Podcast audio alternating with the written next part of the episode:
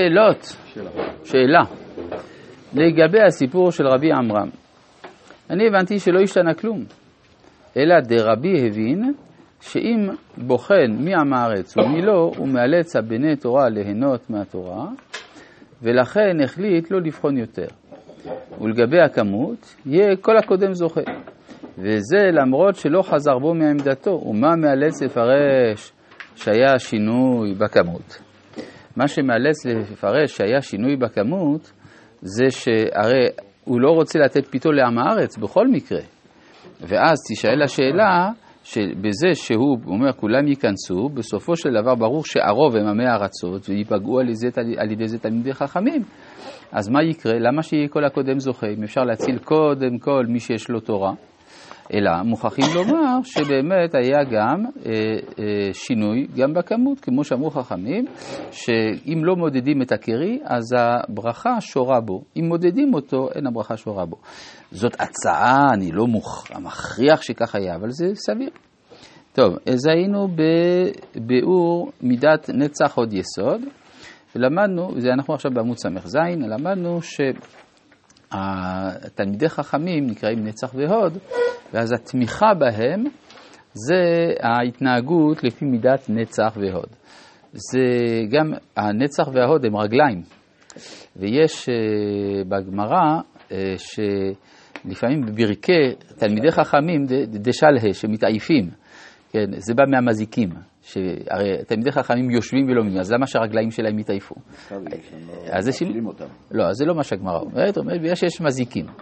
כן, עכשיו, המשמעות של הדבר היא שתלמידי חכמים, הרגליים הם מחזיקים את האומה. אז אם הם נחלשים, זה כאילו הברכיים של האומה נחלשו, זה הכוונה. גם עיני העדה, לא? למה זה מצחיק? לא, הם גם... לא נכנסים עיני העדה גם כן? זה נכון, אבל למה זה מצחיק? זה הכל, זה גם זה וגם זה. הם גם עיניים וגם ברכיים, זה נכון. נכון. טוב, זה מה שנקרא חכם, עיניו בראשו. טוב. עוד... זה דומה כמו ידי משה כבדים, וכשבמלחמה... אז שם זה ידיים. השוואה, כן, השוואה רק, טוב, זה ידיים, שם, תלמידי חכמים זה רגליים. תלמידי חכמים זה רגליים, נכון. שמה זה ידיים, דווקא זה הפעולה, כיוון ששם מדובר על מלחמה. במלחמה זה ידיים. כן.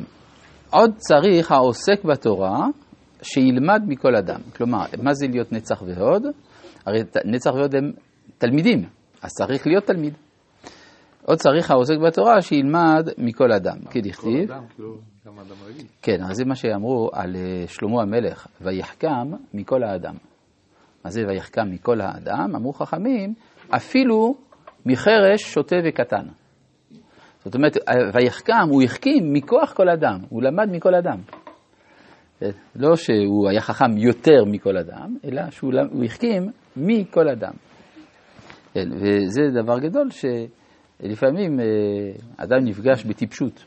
אז הוא אומר לעצמו, בשביל מה לי ולטיפשות הזאת?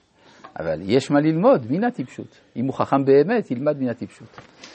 כן, כדכתיב, מכל מלמדי השכלתי. כי אין התורה משתלמת אצל רב אחד, כן, אז גם אם אתה בא ללמוד לא מהטיפשים, אתה בא ללמוד מהחכמים.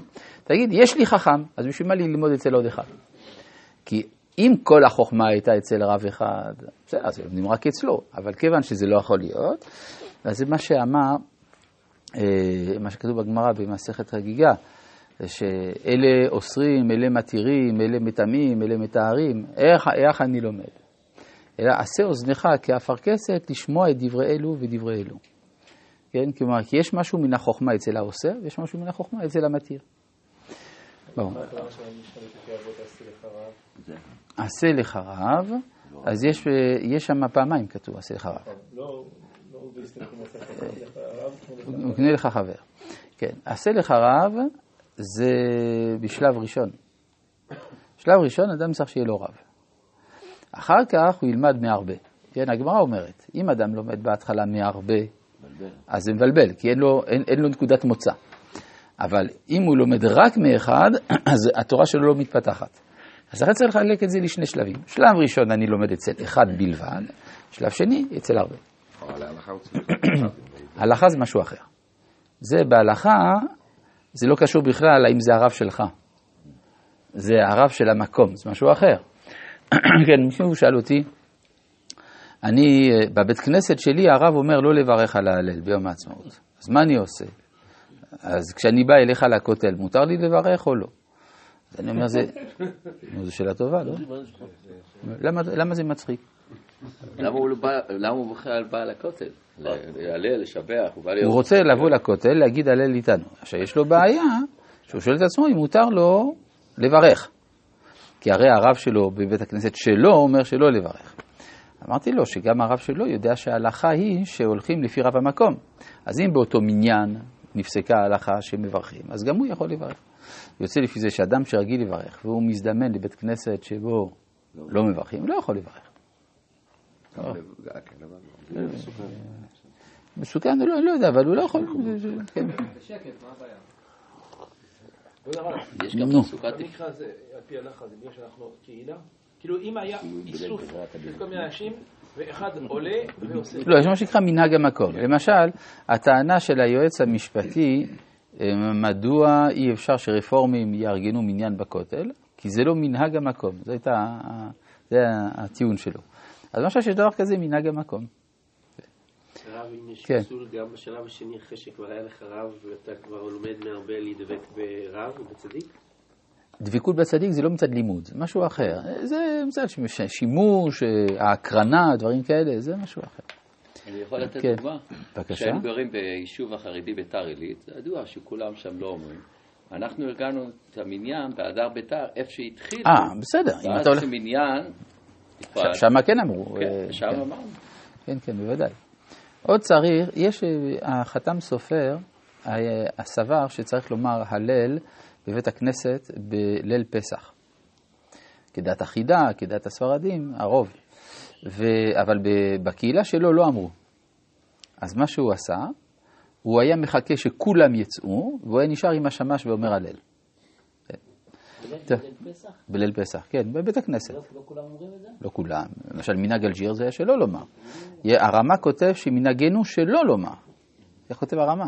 שלא לומר הלל בבית הכנסת. טוב, אה, אז אם ככה, צריך ללמוד אה, מהרבה. וכיוון שהוא נעשה, כן התורה משתלמת אצל רב אחד, וכיוון שהוא נעשה תלמיד לכל, זוכה להיות מרכבה אל נצח והוד. לימודי השם. כלומר, בזה הוא מדמה למידות נצח והוד, והמשפיע אליו, תורה, הוא במדרגת תפארת. הרי תפארת משפיע לנצח והוד.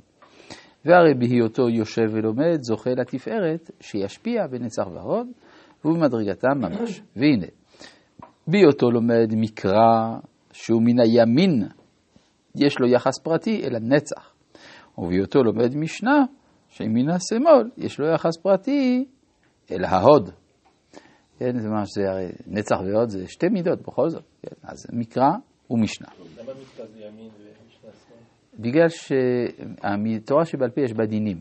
היא אומרת, אז זה ההלכה, הרי איך אתה יודע מה ההלכה? התורה, ההלכה אתה לא יודע ממקרא, אתה יודע מהמשנה. וכל ההלכה היא דין, כי את עושה כך ולא אחרת. לעומת זה, המקרא שהוא המבט הכללי על ההיסטוריה אה, האלוהית. אז זה, זה נחמד כזה, זה, אתה, אומר- אתה צופה מן הצד, זה ימין. כן, אה, והגמ- וזה מה שכתוב בגמרא במסכת אה, ברכות, ש... והמקרא זה, אה, והתורה זה מקרא והמצווה זה משנה. אז המצווה זה משנה. מה אם התורה זה מקרא? אומר רש"י, חומש שמצווה לקרוא בתורה. מה רש"י התכוון? אומר מניטו שצריך ללמוד את המקרא לא בתור השורה הראשונה של הסוגיה התלמודית, אלא יש ערך למקרא מצד עצמו. ומה הוא בא ללמד המקרא מצד עצמו? את סוד ההיסטוריה. וכשלא לומדים את המקרא מצד עצמו, אז כשיש הכרעה היסטורית שצריך לקחת, לא יודעים איך להכריע. כן. והגמרא, הכלולה בכל, שמביאה, ראיה- או הבלולה בכל, שמביאה ראייה לדיני המשנה מן הכתוב.